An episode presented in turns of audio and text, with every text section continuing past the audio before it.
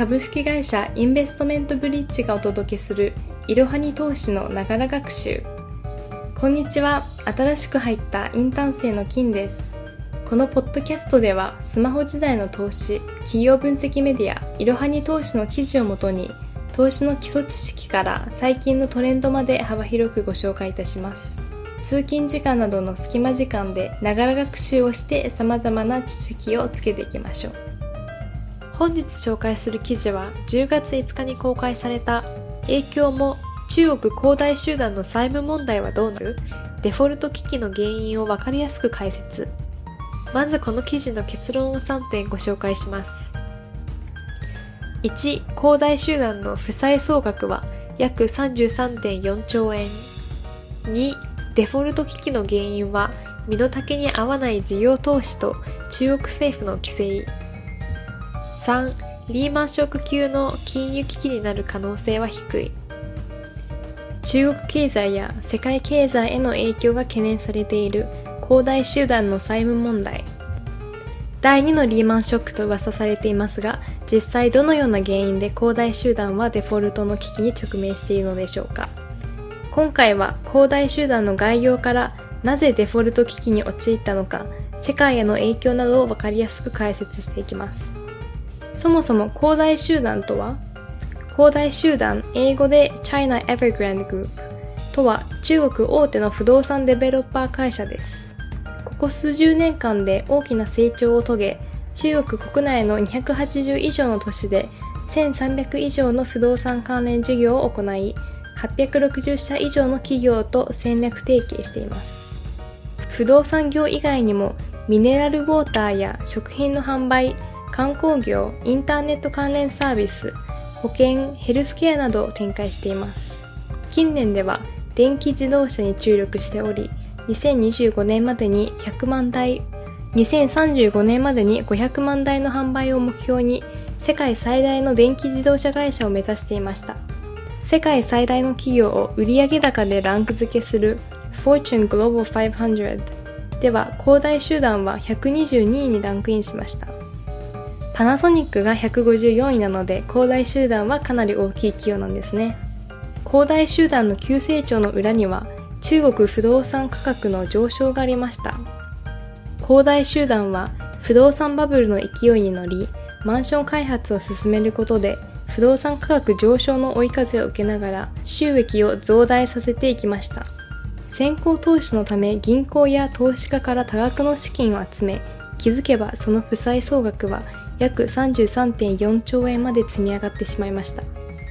では中国恒大集団はデフォルトするのでしょうか。恒大集団がデフォルトするとは言い切れません。ただ負債の大きさや利子の未払い、来年度の社債償還を見るとデフォルトする可能性は十分にあります。先ほども述べましたが、にせんにじゅういちねんろくがつ時点で負債総額は約 さんじゅうさんてんよんちょうえんまで膨れ上がっています。ではなぜここまで負債総額が膨れ上がり、利払いができない状況に陥ってしまったのでしょうか。デフォルト危機に陥った要因は以下のふたつだと考えられます。いち. 身の丈に合わない投資と手元資金不足。に. 中国政府の不動産規制強化。ではそれぞれ順に見ていきましょう。なぜ経営危機に陥ったのか。それは無理な投資を高いレバレッジ、高い負債比率で行っていたからです。恒大集団の直近の負債比率は せんさんびゃくにじゅうななてんきゅうパーセント です。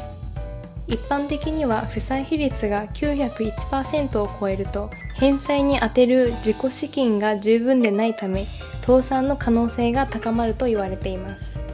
恒大集団は不動産から幅広い事業へと拡大してきましたが、自己資金の約じゅうさんばいもの負債を抱えながら自己投資を行っていたのです。さらに実は黒字倒産でよくある手元の現金が尽きてしまう状況に恒大集団は陥っていました。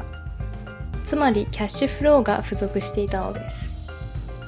フリーキャッシュフローとは企業が自由に使えるお金を示し、それは営業活動によるキャッシュフローと投資活動によるキャッシュフローを合わせた金額です。にせんにじゅうねんは下期の営業キャッシュフローの増加によりフリーキャッシュフローはプラスに転じていますが、にせんじゅうきゅうねんは常にフリーキャッシュフローがマイナスで推移しており、直近さんねんで累計フリーキャッシュフローがプラスになったことはありません。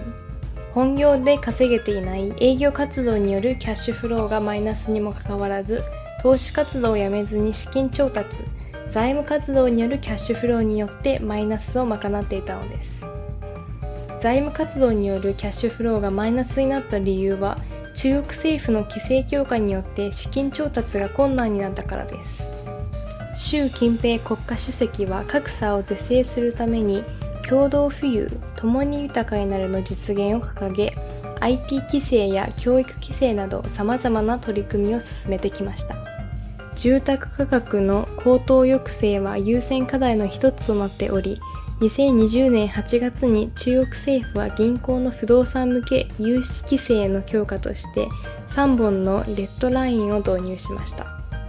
さんぼんのレッドラインのひとつめは、総負債比率が ななじゅっパーセント 以上であること。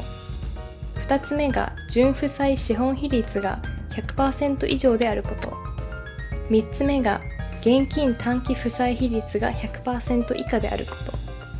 このみっつの基準に該当しない企業をグリーンカードとし、該当数が増えていくたびにオレンジカード、イエローカード、すべての基準を超過するとレッドカードとなる。レッドカードは有利子負債を増やすことができなくなる。恒大集団はすべての基準に該当していたレッドカードのため、銀行からの融資に制限がかかり、資金繰りに問題が発生しました。このように無理な投資のために負債を増やし、中国政府からの規制強化によって資金調達が厳しくなった中で、にせんにじゅういちねんの社債利払い期限となり、とても払える状況ではなくなってしまったのです。では、株価への影響はどうだったのでしょうか。にせんにじゅうねんしちがつの高値からにせんにじゅういちねんのくがつ末までに株価は約 はちじゅうきゅうパーセント も落下しています。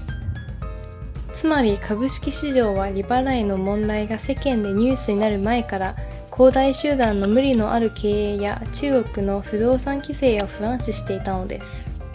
くがつじゅうごにちにブルームバーグより、恒大集団がはつか期限の利払いをふたつの銀行へ行わない見込みと報道されると、恒大集団の破綻や中国経済の停滞が懸念され、ニューヨークダウや日経平均株価は大きく落下しました。今回の恒大問題はだいにのリーマンショックとも呼ばれ、金融危機に陥ってしまうのではないかという意見もあります。しかし、各国の中央銀行やアナリストの見解を見ると、恒大集団の債務問題はリーマンショックに匹敵する金融危機を引き起こさないとされています。今回の恒大集団が発行していた債券は投機的格付け債なので、投資家はリスクを承知で投資していたわけです。また、リーマンブラザーズの当時の負債総額はろくじゅうさんちょうえんと恒大集団の約にばいもありましたし、